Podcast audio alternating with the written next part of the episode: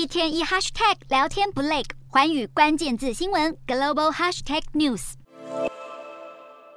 中国一向以人口红利自豪，庞大的人口确实让中国经济实力大幅提升，不仅仅是劳动力的充沛动能，还有消费市场的潜力无穷，这都有着规模经济的效应，同时也牵动着全球经济发展。不过近年来，中国所拥有的人口红利正在流失当中，人口自然增长的速度减弱，甚至许多地方出现人口负成长的现象，不但有扩大的趋势，新生人口出生率低之余，还存在着结构老化的问题。显然，中国人口失衡的挑战正在浮现，这也是经济下滑的征兆。今天的国际新闻评论要来谈谈中国出生人口一再创新低，已逼近人口负增长的警戒线，红利尽失对中国经济将带来什么影响？中国政府所采取的对策有效吗？原因为何？中国官方最新出版《中国统计年鉴二零二二》资料显示，二零二一年出生人口数为一千零六十二万人，创下近年新低。此外，二零二一年的自然增加人口仅有四。十八万人，已是一九六二年以来六十年最低纪录，成长率仅仅零点三四趴，可以说已逼近人口负增长的警戒线，少子化已成为中国当前的重要挑战。中国人口红利在二零一零年出现逆转，中国政府也已采取应对策，二零一六年全面开放二胎，更在二零二一年批准三胎，但以目前来看，成效似乎不彰。近年来，中国经济出现疲软的迹象，成长速度减缓，已成为了中中国。经济发展的新常态。除此之外，二零二零年 COVID-19 疫情肆虐，中国采取严格的风控措施，动态清零路线导致停产停工的结果，市场动能已受到限缩，资本外逃、消费不利等问题已经发酵。然而，习近平进入第三任期后，防疫手段依旧不变，但是经济发展模式却悄悄调整。中国内部正面临着润出去的压力，不仅是外资企业要出逃，就连中国民营企业也准备逃之夭夭。依据中国官方公布的统计数据来看，二零二一年中国总出生人口下滑，净增长的人口数也是创下一甲子的新低纪录。全国人口自然增加率低于百分之一。值得留意的是，全中国就有十三个省市的人口自然增长率出现负增长的现象，这样的迹象正在扩大之中，更比二零二零年多出了六个省市。显然，中国人口问题早已累积多时。事实上，中国人口负增长的问题还在扩大，没有因为人口政策而有。所趋缓，从中长期的趋势来看，这样的挑战不会趋缓，甚至会更加严重。近十年来，中国新增人口骤降，人口红利已不再具有优势，这意味着十五年后，中国的劳动人口将出现严重的短缺。过去以来，中国劳动人口占整体人口结构的三分之二，这一直是中国经济崛起的重要力量，进而带动产业及经济成长的效应。也因为人口红利，中国一直标榜着全球人口最多、最具消费规模的国家形象。但是，中国恐怕不再具有这样的优势，全球人口最多国家的身份极有可能在二零二三年就会被印度给取代。新生人口的短缺不仅仅牵动着消费力与生产力，更衍生出社会不稳定的情况，尤其是中国近年来人口结构老化的压力。那么，在劳动力不足的趋势之下，未来抚养率将会超载，